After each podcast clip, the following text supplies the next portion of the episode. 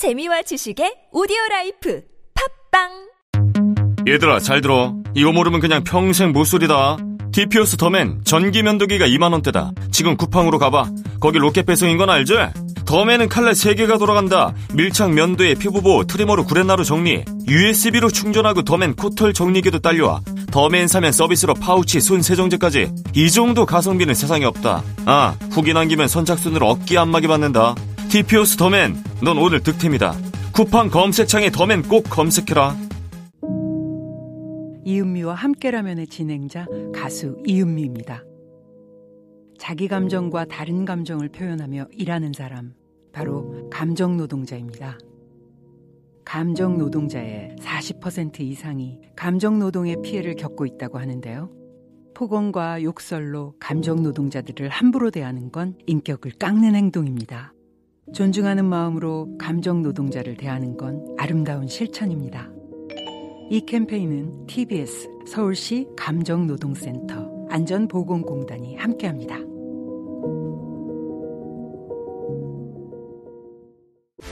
해외 리뷰어들의 극찬을 받은 블루투스 이어폰 필 T1X 뛰어난 해상도 잘 잡힌 톤 밸런스 풍부하고 단단한 저음 EDM, 힙합, 발라드, 락, 클래식, 재즈 어떤 장르의 음악을 듣더라도 필 T1X FIIL 필 T1X 귀에서 잘 빠지지 않고 가볍고 착용감이 뛰어난 필 T1X 네이버와 유튜브에서 FIIL 필 T1X를 검색해 보세요.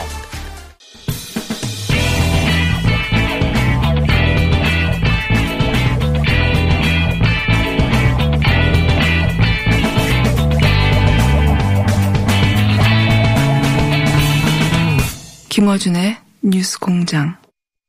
네, 뉴스공장의 부동산 담당 교수님, 한문도 교수님과 함께 이야기 나누고 있습니다. 2부에서 이 얘기를 다 못해서 3부로 이어졌는데, 어, 최근에 허위 매물이 갑자기 대거 사라지고 있다. 뭐 기사에 따르면, 어, 나흘 만에 서울 전세 매물 1만 건이 증발했다. 혹은 송파 가락 쪽은 일주일 만에 76%의 허위 매물이 사라졌다. 뭐 이런 기사 많이 나왔어요. 네, 예, 예.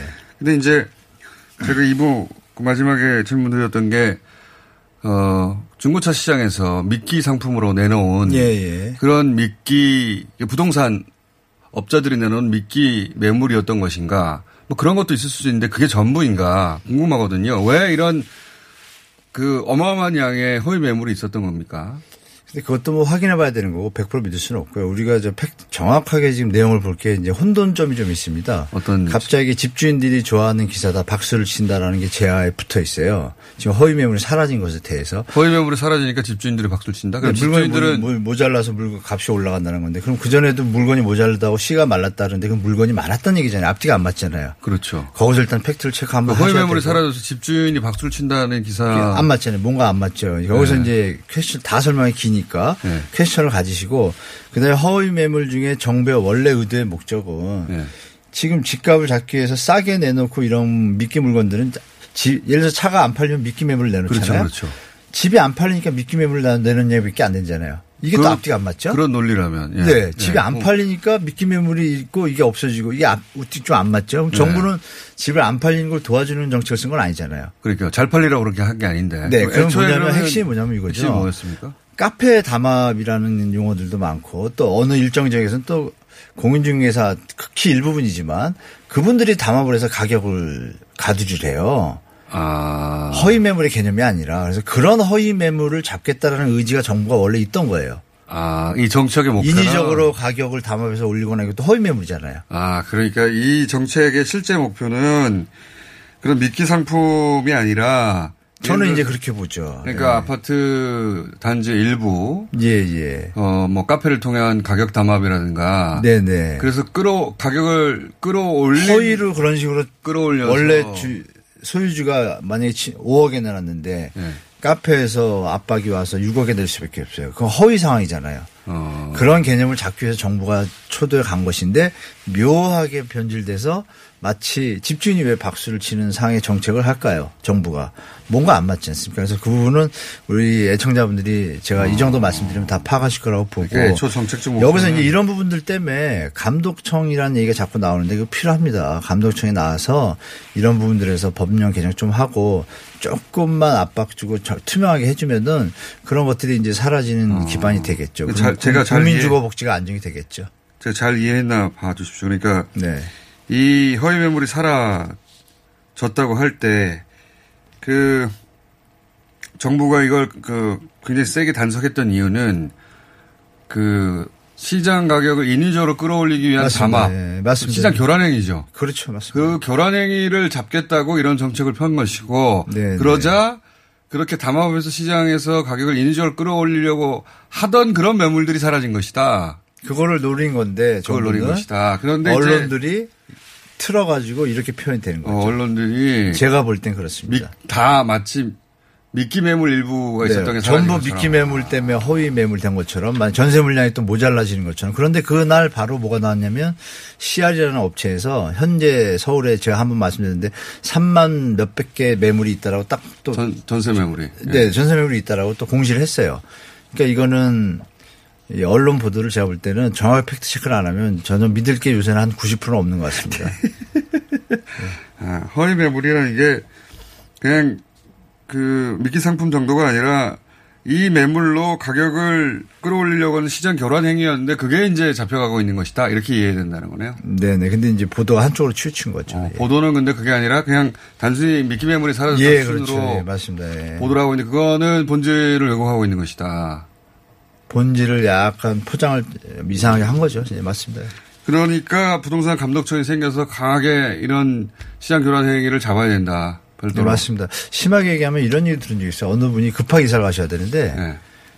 아, 싸게 팔아야 될 거 아니야. 안 팔리니까. 네. 팔아야 되는데 그걸 허위 매물로 신고하는 거예요. 다른 분들이. 다 아. 6억에 맞춰놨으니까. 이런 아주 안 좋은 일도 실제로 아, 벌어지고 그러니까 있어요. 우리 아파트는 6억이에요. 라고 잡아놨는데. 네, 예를 들어서 근데 그분은 진짜 자기가 빨리 팔고 나가야 가야 되기 돼요. 때문에 나는 4억에 팔고 나가야 되겠다. 예, 예. 했는데 그걸 허위 매물로 그러면 신고해 버린다. 그 부동산을 갖다 또 그냥 안 둬요. 이거 아. 심합니다. 이게. 그런 사례를 제가 봤기 때문에 실제로 그건 네. 허위 매물이 아닌데. 그걸 허위 매물로 취급이 되잖아요. 다른 사람 다 6억인데 4억으로 내놓으니까. 그러면 동네에서 그거 못 버텨요. 그런 경우가 좀 있습니다. 그래서 그거를 단속하기 위한 것인데 이게 좀 이상하게 됐죠. 조금. 아, 그래서 이해했습니다. 조금 보완하고 좀 감독이 필요한 것 같습니다. 아. 그런 시장 교란 행위는 주식시장에서 굉장히 세게 단속하는데 이제 부동산 경우에는 그 별도 감독청도 없다고 없고 그랬다. 맞습니다. 없다 보니까 그런 감독 기능이 대단히 부족했었다. 그러니까 감독청이 네, 꼭 필요하다고 생각하시는 거네요. 아, 완전히 필요하죠. 대한민국 국민이 제일 똑똑하잖아요. 뭐 기억나시겠지만 제가 고등학교 때 인크레더블인가? 그 미국에서 프로그램인데 믿을 수 없는 일이 벌어진 게 대한민국 고등학생들이 새벽에 나가서 별 보고 들- 나가서 별 보고 들어오잖아요. 네. 그게 세계에서는 불가사의한 일로 방송이 나간 적이 있어요. 그런 민족이기 때문에 80년대 아닙니까?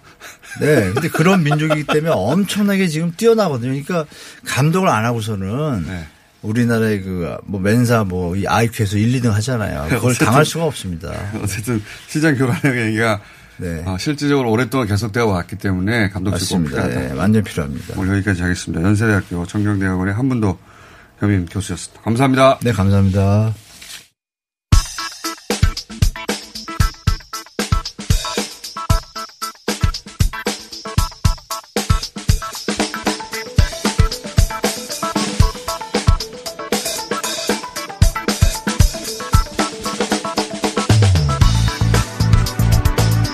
자, 리얼미터 시간입니다. 리얼미터에 이택수입니다. 예 어디 가셨어요? 아, 또 바쁜 일이 있어서 일이 있었어. 핀치 바쁘니까 있어. 대표 당신이 나가 이렇게 네. 그렇죠. 네, 자. 자, 대타로 나온 이택수 대표. 자, 대통령 정당 짚어볼까요? 네, 문재인 대통령 국정수행평가 8월 4주차 네. 주중 잠정 집계인데요. 긍정평가 49.4%, 부정평가 46.6%, 긍정평가는 지난주 대비 3.3%포인트 오른 수치고요. 부정평가는 4.2%포인트 하락한 수치입니다.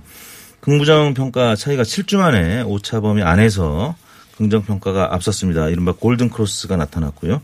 부정평가가 40%대로 내려선 거는 7월 5주차 이후에 4주 만에 예, 처음인데요.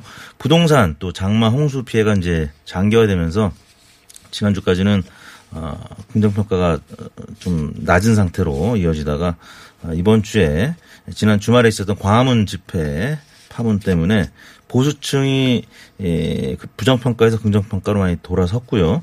또, 어, 여성층이라든지 예, 또 이제 뭐 70대 이상 뭐 이런 보수층에서도 지지율이 많이 상승하고 나타났습니다. 층에서도 이제 코로나가 걱정되죠. 그러다 네. 보니까 이 코로나를 잡아달라는 어떤 어, 그렇죠. 그런 부탁의 지지율 상승이라고 볼 수도 있겠습니다. 네, 원래 위기 상황에서는 뭐 미국이나 한국이나 대통령실이 뭐 많게는 10% 포인트 이상 오른 적도 있었기 때문에 뭐 9.11 사태 때는 50%에서 90%까지 부시 부시 대통령이.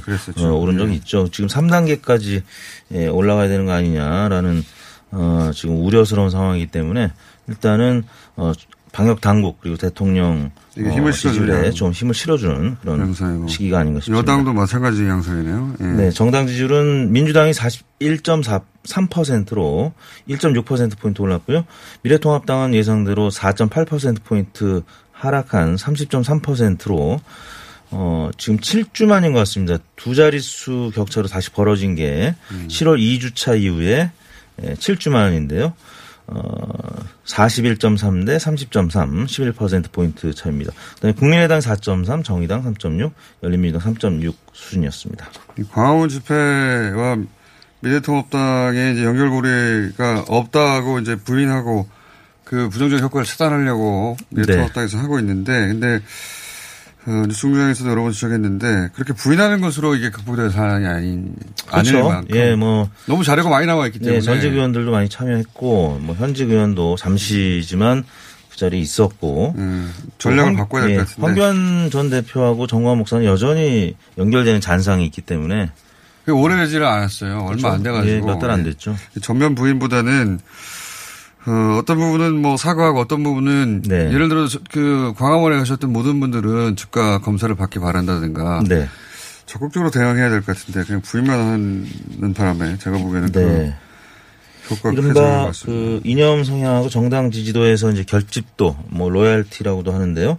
그 보수통합당의 그 결집도하고 그다음에 민주당의 결집도가 이제 다르게 나타났습니다. 그 전까지는 보수 통합 보수하고 통합당의 이 결집도가 좀 높아졌었죠. 민주당하고 진보층에 비해서. 근데 지금 그게 다시 예, 한 2주 전 상태로 돌아섰고요. 또 중도층도 어, 민주당 쪽으로 돌아선 그리고 대통령 지지율도 특히 이제 서울 지역에서 부동산 문제 때문에 부정평가 많이 높아졌었고 또 정당 지지율도 미래통합당에 어, 역전이 됐었는데 이번 주는 다시 민주당이 앞서고 긍정평가도 어, 많이 높아진 상황입니다. 근데 이제 이게 그 어느 정도 이어질지 그러니까 민주당이 민주당 입장에서의 위기 관리를 여기서부터 어떻게 잘 할지 네. 또 미래통합당이 이 위기 국면 을 어떻게 돌파할지 뭐 그것도 지켜볼 포인트인 것 같고 네. 자 대체로 이런 여론 추이는 뭐 다른 여론조사 여론조사 결과와 비슷한 것 같습니다. 네, 비슷하게 나타나고 있습니다. 예. 자, 갤럽, 그리고- 또 데일리안이 어제 발표됐는데 비슷한 수치를 기록했습니다. 조사 개요 알려주시고요. 네, 이번 조사는 저희가 월요일부터 수요일까지 조사했습니다. 전국 18세 이상 유권자 28,519명의 통화를 시도해서 최종 1,512명의 응답을 완료했고요. 무선 전화 면접 및 유무선 자동답 혼용 방식이었고 표본 오차는 95% 신뢰 순에서 플러스 마이너스 2.5%포인트였고요. 자세한 내용은 어, 유튜브 리얼미터 TV와 중앙선거론자심의원의 홈페이지를 참고하시면 되겠습니다. 자, 그리고, 어, 집단으로 휴진 혹은 뭐, 진료 중단, 뭐, 네. 진료 거부, 여러 가지로 불릴 수 있을 것 같은데, 여기서 정부가 업무 개시 명령을 발동했어요. 굉장히 네. 강한 조치인데, 네. 그래서 의사 면허를 잃을 수도 있다. 이런 그렇죠. 보도도 꽤 많이 나왔고, 그래서, 야, 이게 의사 면허까지 잃을 일인가. 네. 정부가 너무 심한 거 아니냐 이렇게 생각하실 분도 있고 아니다 적절한 결정이다 있을 수 있을 것 같은데 제가 이제 질문지를 질문 설계를 봤는데 어 사실은 저는 일방적인 정부 일반적인 결정이다가 더 높게 나올 줄 알았어요. 네네. 왜냐하면 어 뭐랄까요 의사 분들의 입장을 꽤 반영한 질문지 구성이었다고 저는 생각이 그랬죠. 드는데도 네. 예 왜냐하면은 어, 단순히 일방적 결정 이냐라고 물었던 게 아니라 어, 그쪽 뭐 당사자 의견을 충분히 듣고 했었어야 되는데 네. 일방적 결정 아니냐. 그게 지금 그 어, 의사협회 쪽의 입장이잖아요. 네. 그 입장을 고스란히 반영한 질문이었는데도 과반이 안 되네요. 예, 적, 네, 적절한- 정부의 업무 개시 명령 발동에 대해서 적절한 결정이다라는 긍정 평가가 51%고요. 네. 일방적인 결정이다라는 부정적인 평가는 42%로 9% 포인트 격차로 긍정적인 평가가 음. 어, 많았는데 말씀하신 대로 질문 내용에 네. 만약 따르지 않을 때는 정부는 의사 면허 정지 등의 행정 처분 조치 시행을 할 수 있다라는 내용을 이제 밝혔기 때문에 네. 예, 충분히 의- 이제 의사 어, 협회의 입장이 이제 반영이 됐다고 봐야 될 것 같은데 일단 뭐 진보 측은 압도적으로 어, 긍정 평가했는데 뭐 보수층은 이제 당연히 또 반대 입장이었고 근데 중도 중도층하고 예. 무당층에서는 부정적인 평가가 조금 높게 나타났습니다. 음. 이게 이제 어 이제 보수 정당 의원들 뭐 하태경 의원이라든지 아니면 안철수 대표 등이 현대판 음서제다라고 이제 음. 비판을 하는 물론 이제 잘못 알려진 부분들도 많죠. 시민단체나 뭐 외부에서 어 공공의대 이제 외부 네. 추천 뭐 이런 부분들이 사실도 아니고 결정된 바도 네. 없는데 이제 그 집단을 결속시키려면 그런 자극적인 뉴스가 필요하니까 네. 누군가 의도적으로 그렇게 가짜 뉴스를 만들어내고 있는 것 같아요. 네. 그런 부분에 대해서 좀 우려하시는 분들이 무당층, 중도층, 그러니까 고관여층보다는 이제 정치 저관여층들은 우려하는 분들이 좀 있었던 것으로 보입니다. 이번 조사는 전국 18세 이상 성인 5,765명에 접촉해서 제- 최종 500명 응답 완료했고요. 8.7% 응답률이었습니다. 어, 표본 오차는 95% 신뢰 수준에서 플러스 마이너스 4.4% 포인트였고요. 자세한 내용은 어, 리얼미터 TV 홈페이지를 참고하시면 되겠습니다. 네, 이걸 잘 해석하셔야 되는 게 의료계가 집단 휴진을 잘했냐 못했냐고 물어보면 잘못했다가 훨씬 높았을 거예요. 네. 그런데 의료계 집단 휴진에 대해서 정부가 어, 이렇게 면허 취소까지 가능한 명령을 내린 건 잘했느냐 네. 이렇게 물어본 거거든요. 네네. 그랬을 경우에 야, 그, 그것까지 너무 심하지 않느냐라고 네. 생각할 수 있는데 그런 분이 42% 네네. 어, 오히려 그런 초강경 대응도 잘했다고 하는 비율이 이 정도 된다. 네. 예. 그렇게 해석해야 된다. 네, 지금 워낙 지금 코로나 전국에서 어, 의료진들의 협조가 지금 더욱 필요한 시기이기 때문에 예, 대- 이 정부의 입장을 네. 긍정적으로 평가하는 의견이 과반으로 나타난 것 같습니다. 만약에 의료계 집단 휴지를 잘한 겁니까 물어봤으면 네. 잘못한 거랑 훨씬 네, 다른 그렇게 여론조사 나타났을 가능성이 들러보면 높습니다. 한70% 정도가 잘못한 네. 거라고 하던데 그럼 정부는 잘 대응했냐 이렇게 물어본 거예요. 네네. 여기까지 하겠습니다. 1년 밑에 이택수였습니다.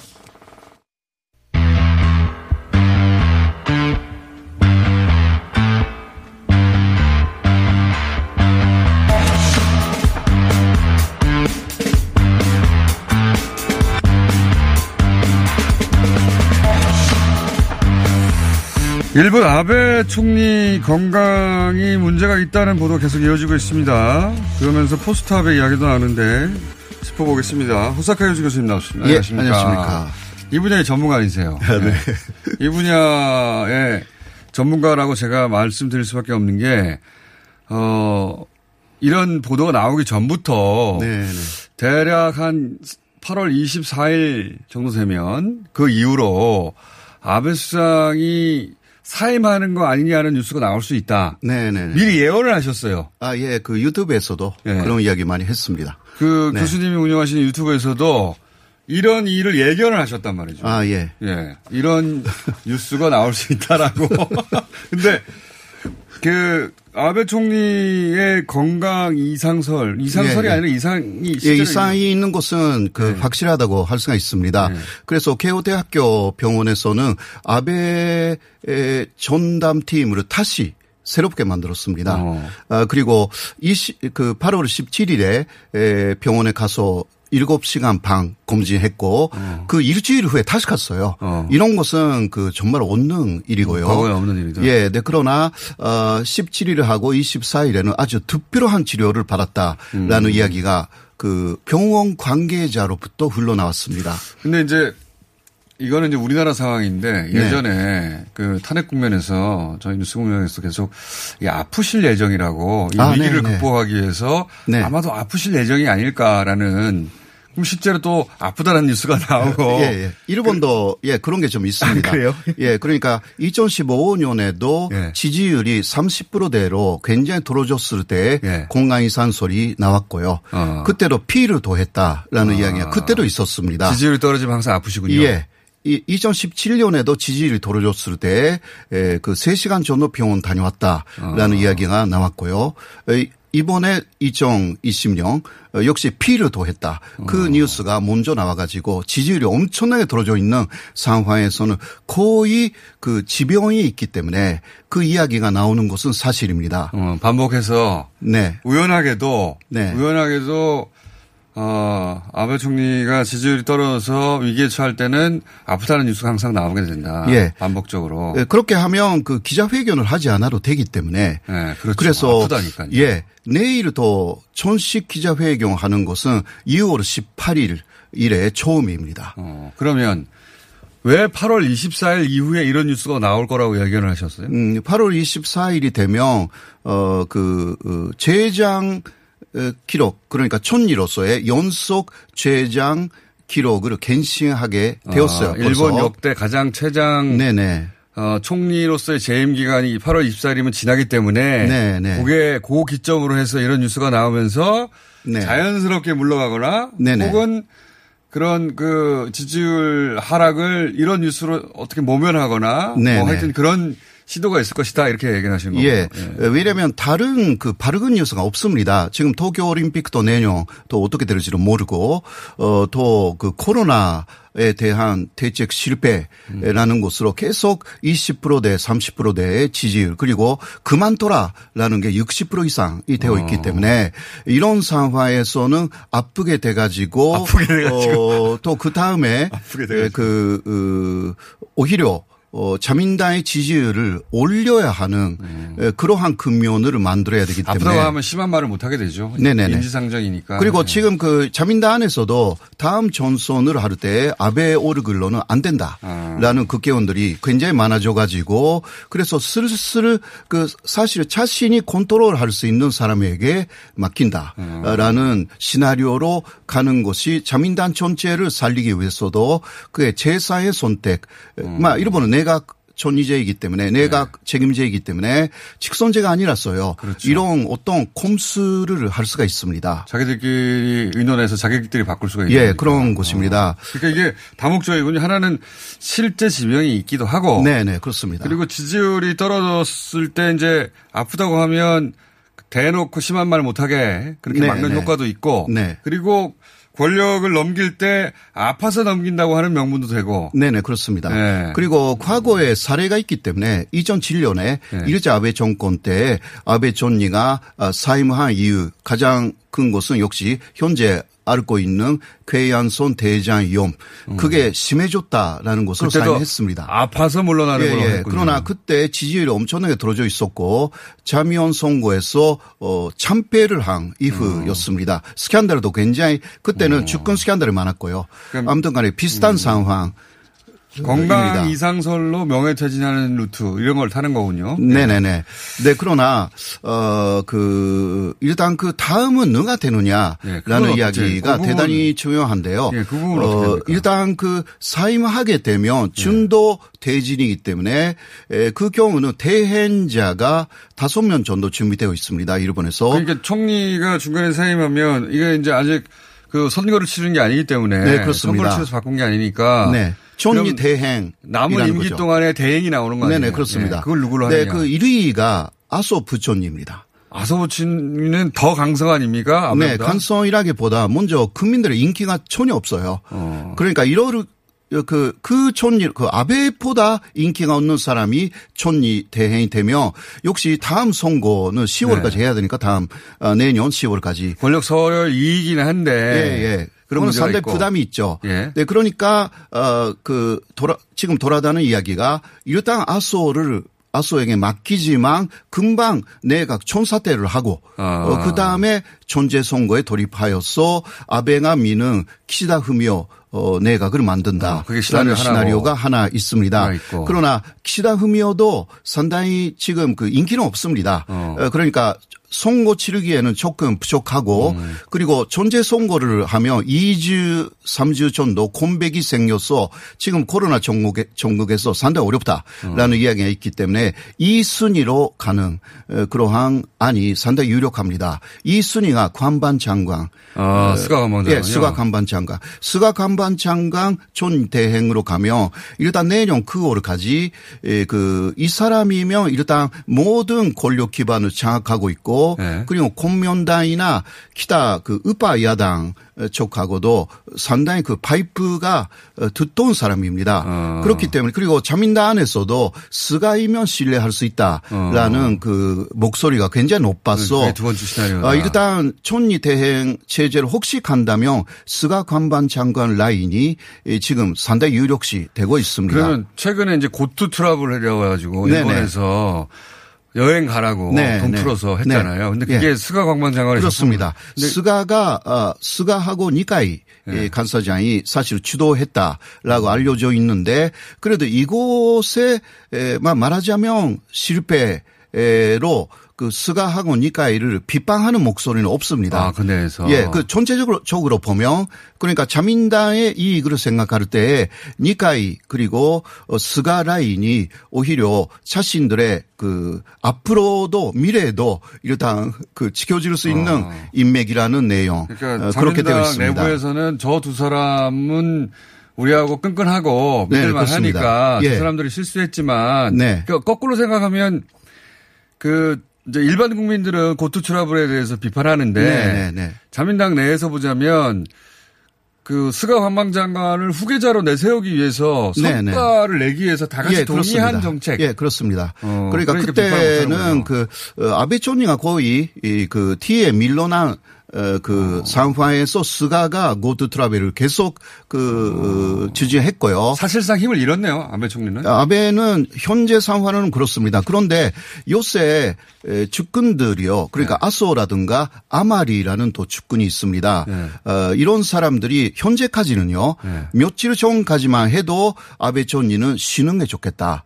그 이야기를 하고 있었는데 어제 갑자기 말을 바꿨어요. 네. 어떻게 바꿨습니까? 예. 그 어, 내년 9월까지 하셔야 된다. 아, 그러니까 그 내부에서도 이제 약간의 권력 투쟁이 예, 예, 있습니다. 그리고 어. 스가 관반 장관도 사실 그, 어, 상당히 애매한 이야기를 하고 있었는데 어제 아직 포스터 아베 이야기는 시기산조다. 이런 이야기를 어, 하기 잘- 시작했어요. 어, 잘안 된나 봐요. 자기들끼리. 예, 그러니까. 이- 지금 그 상당히 그 헷갈리고 있어요. 그 일본 어. 오- 보도도 내일 28일에 아베가 퇴진한다. 라는 그 기자회견이 있을 것이다라는 보도가 사실 상당히 많은데 다 그러나 뒤집어졌어요. 예 일각에서는 아베가 말을 그 그렇지 않고 좀 더 하겠다라는 어. 이야기가 나올 가능성이 있다. 그 이유는 어, 그래서 내부에서의 권력 투쟁이 네. 약간 그잘 촌리가 돼가지고 어 아베에게 맡기고 그리고 그 아베의 사실 반대편에 있는 사람들이 스가하고 니까인데 네. 이런 사람들하고의 어, 여러 가지 정치적인 협의가 되었기 때문에 아베가 좀더 하고 그리고 어 올림픽 문제도요.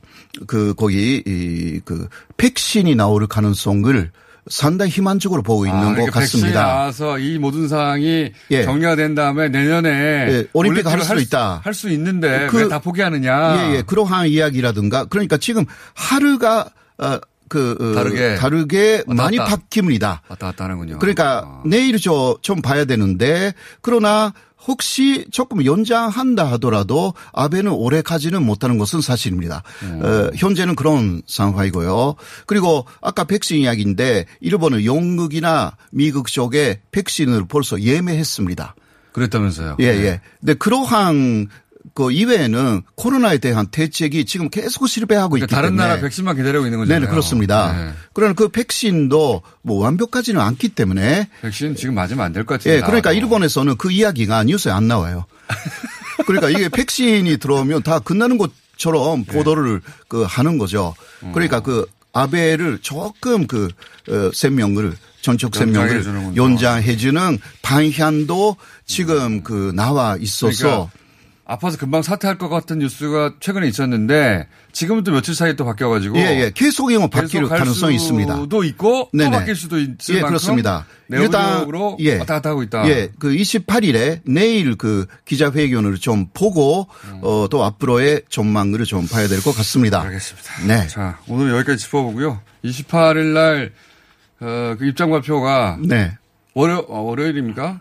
아, 어, 내일입니다. 금요일이죠. 내일. 금요일, 내일. 예, 예. 나오면 다시 예, 모시겠습니다. 알겠습니다. 예. 네. 호사카 교수였습니다. 감사합니다. 감사합니다.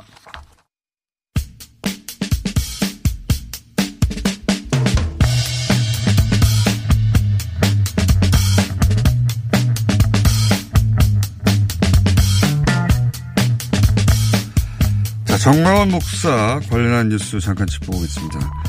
정광원 목사에 대해서 구상권 청구 이야기가 나오는데 정광원 목사는 청렴에서 재산이 없는 것으로 본인도 주장하고 있고 주변도 그렇게 알고 있고 언론도 그런 식으로 보도하고 있는데 어, 오랜 기간 사랑제일교회를 최, 추적 취재해온 평화나무에서 그렇지 않다라고 하는 어, 사실을 일부 밝혀냈다고 합니다.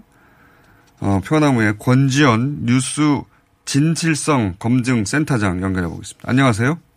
네, 안녕하세요. 정광훈 목사 재산 추적을 했다고 하는데 왜 정광훈 목사의 재산 추적을 한 겁니까? 네, 일단은 이제 아무래도 구상권 청구가 가능한지를 좀 알아보고 싶었고요. 예. 그런데 때마침 이 교회에 출석했던 한 교인으로부터 예.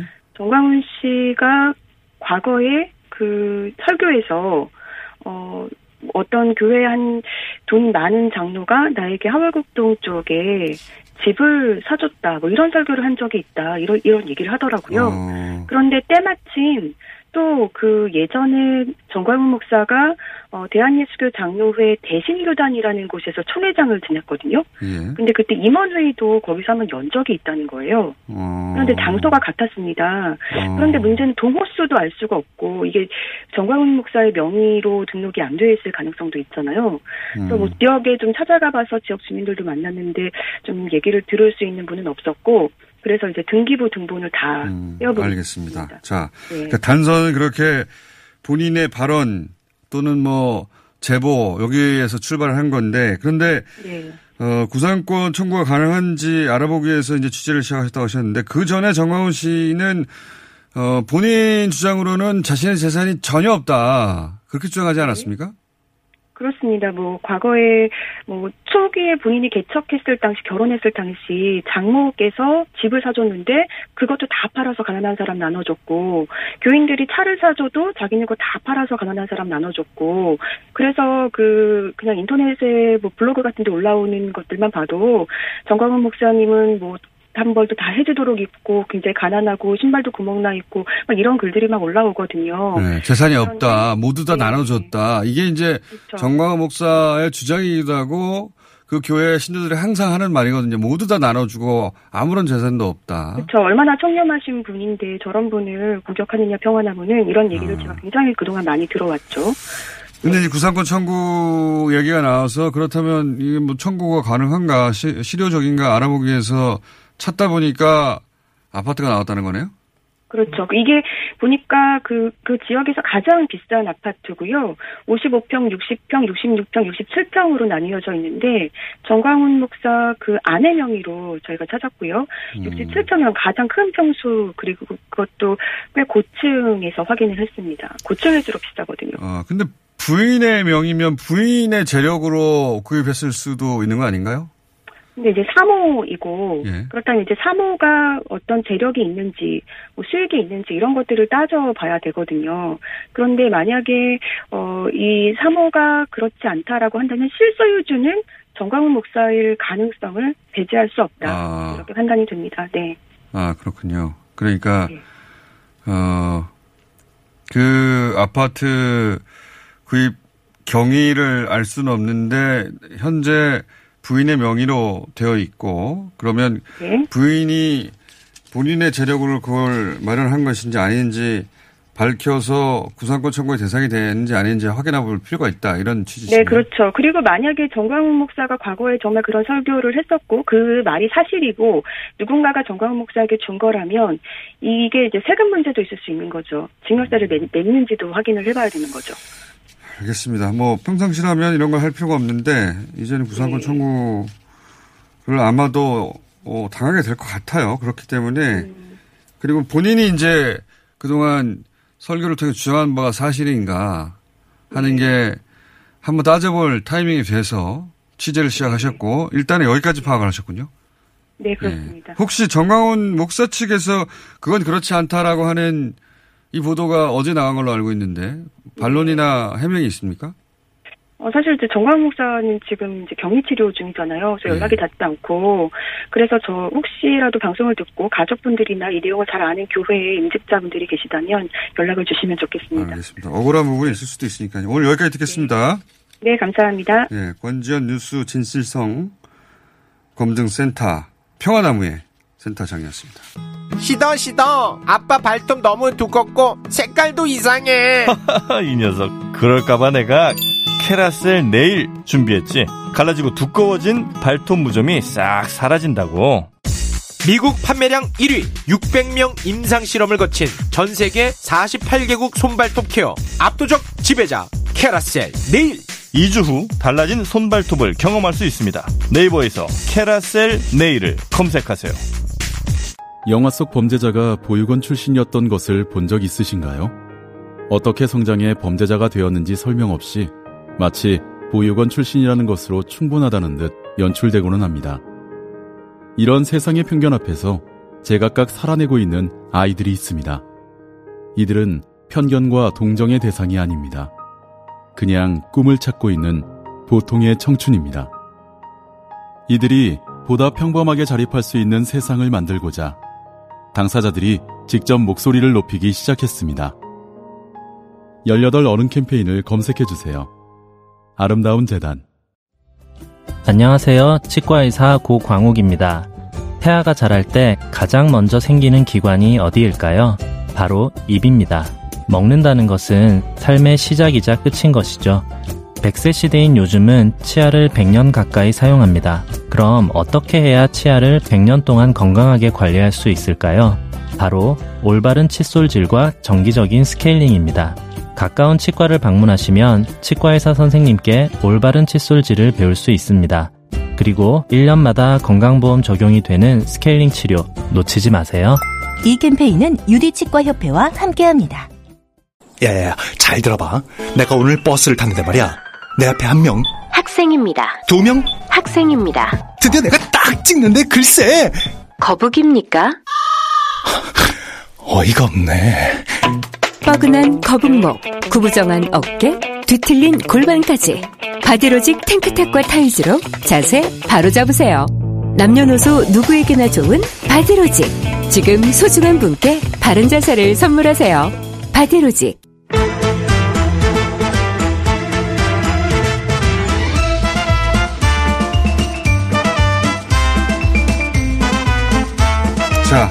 우리 동네 이야기.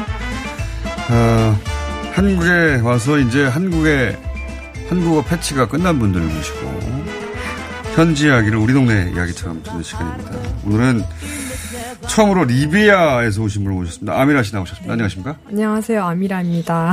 자, 그리고 베트남도 굉장히 오랜만에 나오셨는데 베트남에서는 두 번째인데 어 흐엉 씨는 처음입니다. 안녕하십니까? 아, 네, 안녕하세요. 베트남에서 온 흐엉 한국 이름은 김지윤이라고 합니다. 김지윤. 아미라 씨는 한국 이름은 없어요? 네. 네. 한국에 오니까 미라라는 이름이 있어가지고 그냥 그대로 써야겠다. 발음이 저보다 좋은데? 제가 발음이 새는 네, 뭉개지고 새는 타입인데 자, 아미라 씨는 얼마나 되셨어요? 어, 한국에 온 지 이제 20년밖에 안 됐죠. 20년밖에. 그렇구나. 네. 20년. 음, 네. 네. 그러니까 한국에서 네. 더 오래 사신 거죠? 네, 한국에서 네. 더 오래 살았습니다. 네. 그러니까요. 발음이 저보다 좋다. 여기, 이, 저녁 타임에 주진우 기자라고 있어요. 예, 네. 주진우 기자보다 훨씬 좋다. 참고로 알아두시고요. 저보다 좋고. 후영 씨는 얼마나 되셨습니까? 저는 2006년에 처음으로 왔고 아, 거주 기간이 한 9년 차입니다. 9년. 네. 예. 역시 저도 바람이 좋고요. 자, 리비아 얘기 좀 해볼게요. 네. 저희가 가능하면 전 세계를 다 모시려고 하거든요. 리비아. 음. 어, 리비아의 코로나 상황은 어떻습니까? 어, 이제 현재 지금 코로나 확진자 수가 1만 1,281명 정도? 어, 1만 네, 명. 네. 그래서 오늘도 이제 한 272명 정도 확진이 되었고, 네. 그 사망 확률은 1.8% 정도 돼요. 어, 그래서 나쁘진 않네요. 전 세계적 상황에 비해서는. 어, 네, 그래도 근데 인구 수가 네. 리비아 같은 경우에는 되게 적거든요. 얼마입니까? 한 음, 687만 어, 명밖에 안 돼요. 많네요. 네, 그래서 한국과 비교를 하면은 되게 많은 많이 그러네요. 예, 우리나라의 10분의 1 정도인데 네. 그렇게 따지면 10만 명 이상이 된 셈이네요. 네. 근데 리비아가 지금 동서로 나눠서 싸우고 있지 않습니까? 네, 그렇죠. 맞습니다. 예. 네. 그 석유를 둘러싸고 네. 예, 미국도 개입하고 뭐 네. 완전 난리, 완전 난리, 난리죠. 네. 예. 가만두질 않고 있어요. 지금 리비아 같은 어, 경우에는. 장군이 한쪽을 장악하지 않았나요? 그렇죠. 네. 석유 있는 쪽을. 맞아요. 그걸 그래서- 미국이 밀어주고 있고. 네. 잘 아시네요. 네. 대충 알아요, 제가. 네. 전 세계, 깊이는 모르고 전 세계 상황을 대충 아는데, 그런 상황이면 사실은 중앙정부가 통제력이 별로 없다고 봐야 되지 않나요? 네. 근데 현재 지금 유엔 측에서 예. 이제 코로나가 너무 심각해져가지고, 어, 올 스탑이 돼 있는 상황이긴 하지만, 어, 그래도 좀 군 쪽에서는, 네. 어, 스탑을 안 하고 있어요. 어. 어, 네. 그래서, 그럼 국민들이 알아서 자기 각자 도생, 네. 각자 알아서 살아남는 정도의 시스템인가요, 현재는? 어, 지금은 그래도 이제 나라에서 좀 네. 자제 같은 결, 같은 것들이 이제 뉴스에서도 많이 얘기를 어. 하고, 어, 뭐 결혼식도 자제하고, 그런 것도 이제. 전 세계 네. 비슷한 방역 조치, 그 조치를 네. 하기는 하는데 네. 정부가 그런 식으로 양쪽으로 나뉘어서 힘이 약해졌으면 네. 통제력 중앙 통제력은 좀 약하겠네요. 그죠? 네, 아, 그러면 맞습니다. 국민들이 알아서 자기 몸을 관리해야 되잖아요. 뭐, 그런, 그런 상황이죠. 네. 그런 상황이고 자, 좀 이따 또 다른 거 여쭤볼게요. 네. 베트남은 초기에 엄청 그 방역 조치를 성공적으로 해내서 이제 확진자 없다. 청정구역에다 선언한 적 있잖아요.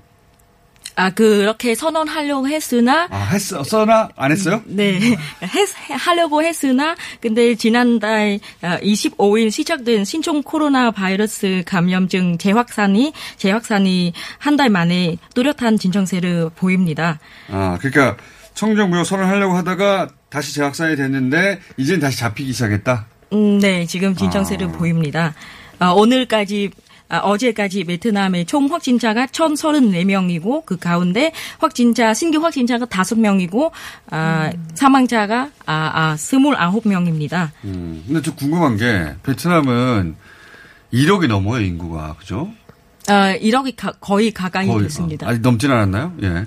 거의 1억인데 엄청 큰 나라예요. 근데 그 베트남이 동남아에서 가장 코로나 방역이 성공적이었다. 이제 정부 공식 발표만 보자면 라고 할 만큼 한 100일 동안 확진자가 안 나왔거든요.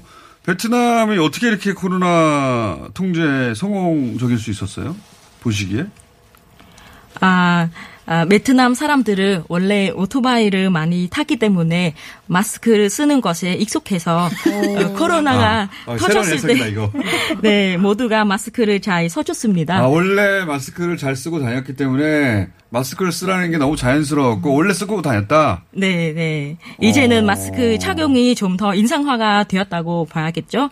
그리고 어. 사회주의 국가이기 때문에 정부의 그렇죠. 지침이 엄청나게 빠르기도 하지만 지키지 않을 경우 벌금 및 아, 제재가 심하기 때문에 말하는 아. 대로 예, 지켜야 합니다. 강력한 통제. 이게 원래 마스크에 익숙하고 쓰라고 하기 전부터 마스크를 쓰고 다녔고 오토바이 때문에 그리고 쓰라고 했더니 즉각 쓰고 그리고 어 사회주의 국가라서 안 하면 큰일 나니까 그런 게 복합적으로 작용해서 한 100일 100일 동안 없지 않았어요. 그죠? 네, 100일 동안 확- 신규 확진자가 안 나왔습니다. 근데 그럼에도 불구하고 이 수치는 다 믿을 수는 없다. 베트남 내에서 그런 분위기는 없었어요? 아, 네. 음, 거의 베트남 국민들이 다 그런 분위기입니다. 실컷 왜 방역에 성공했나 얘기하다가 그렇다고 해서 그 숫자를 다 믿지는 않습니다. 네. 그렇군요. 베트남 내에서도 저 숫자가 다 맞지는 않을 거야. 더 많이 있을 거야 하는 분위기는 있긴 있다는 거죠. 네네, 맞습니다. 어. 그런 게 궁금했어요. 어떻게 이렇게 후- 그 방역 조치가 훌륭하게 성공했나? 또 한편으로는 저 수치가 다 맞나? 베트남 사람들은 다 믿을까? 근데 이제 어, 방역이 어쨌든 상대적으로 어, 용이할 수밖에 없는 요인도 있지만 그렇다고 다 믿지는 않는다. 예. 핵심을 확인해 봤습니다. 자, 리비아, 아니, 리비아 같은 경우에 지금 휴전이죠, 휴전. 네, 지금 휴전하고 있, 지만 예. 그군 쪽에서는 휴전을 아직 내리고 있지 않아요. 아, 공식적인 휴전 상황은 아니에요? 어, 그러니까 새, 새, 뭐라 해야지? 새 세력이 예. 이제 싸우는 예. 그런 방식인데 예. 한 세력이 이제 포기를 못 하고 있는 거죠. 두 세력은 아, 휴전을. 나머지는 지금 코로나인데 그만 좀 하자. 네. 일단 쉬자. 그렇게 했는데 나머지 한쪽이 아니야. 우리 끝까지 싸울 거야. 그래서 네. 휴전인데 휴전 같지 않은 휴전 상황. 그쵸. 리비아 국민군이 그러고 있습니다. 어. 근데 중동 전체 상황으로 보자면 그 국민 숫자에 비해서 많다고 하셨는데 중동에는 리비아보다 훨씬 심한 나라들이 많아요. 네, 이집트 같은 경우에는 지금 9만 7천 명이 넘어가고 바로 네. 그 옆에 있는 알제리도 지금 4만 2천 명이 넘어가고 있어요. 네. 그 그거에 비해 1만 1천 명이긴. 하지만 그래도 좀 그래서 더 빨리 지금 퍼지고 있는 것 같아요. 사실 3월부터 6월까지는 예. 리비아의 인- 그 확진자 수가 어, 거의, 없었어요? 없었어요. 그래서 어, 이건 최근에 생긴 거예요? 네, 최근에 이제 6월부터 정말 급속도로 지금 늘어나고 있어요.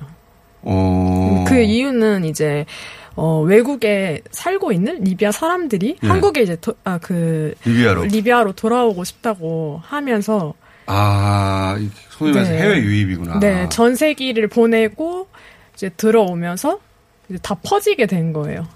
아, 그러니까 그렇게 들어왔을 때 네. 중앙 정부가 강력한 통제력을 가지고 있지 못하다 보니까 음. 돌아와서 뭐 14일 자가 격리하고 뭐 앱으로 네. 추적 관리하고 음. 코로나 검사를 매번 하고 이런 게 좀 약하다 보니까 돌아와서 사실 이제 한국이랑 좀 다르게 격리를 시켰어요. 한국 어떻게? 그 리비아 같은 경우에는 격리할 곳이 많지가 않아 가지고 애초에 그 나라에 있는 호텔들을 다 통째로 빌려 가지고 그 나라에서요? 네. 돌아오기 전에? 네, 그 터키. 무슨 소용이야? 그러니까 터키에 있는 호텔을 통째로 빌려서 14일 동안 여기서 격리를 하고 예. 이제 허가증 같은 걸 이제 아, 이 사람이 이제 코로나가 없다라는 네. 그 종이를 받고 리비아로 들어오는 방식으로 아. 했어요. 근데 이게 또 이제 들어오면서 가족 이제 집을 들어가잖아요. 자가 네. 격리를 또 하게 되는데 그러면서 뒤늦게 코로나가 발견이 되면서 어, 이미 되면서. 가족들이랑 만났고 문화상 저희는 이제 외국에서 누가 들어오면은 다좀 같이 모여가지고. 네, 다 같이 모이고 인사도 하고 막 아, 그러거든요. 그걸 통해서 퍼져나갔다. 네, 그걸로 이제 급속도로 정말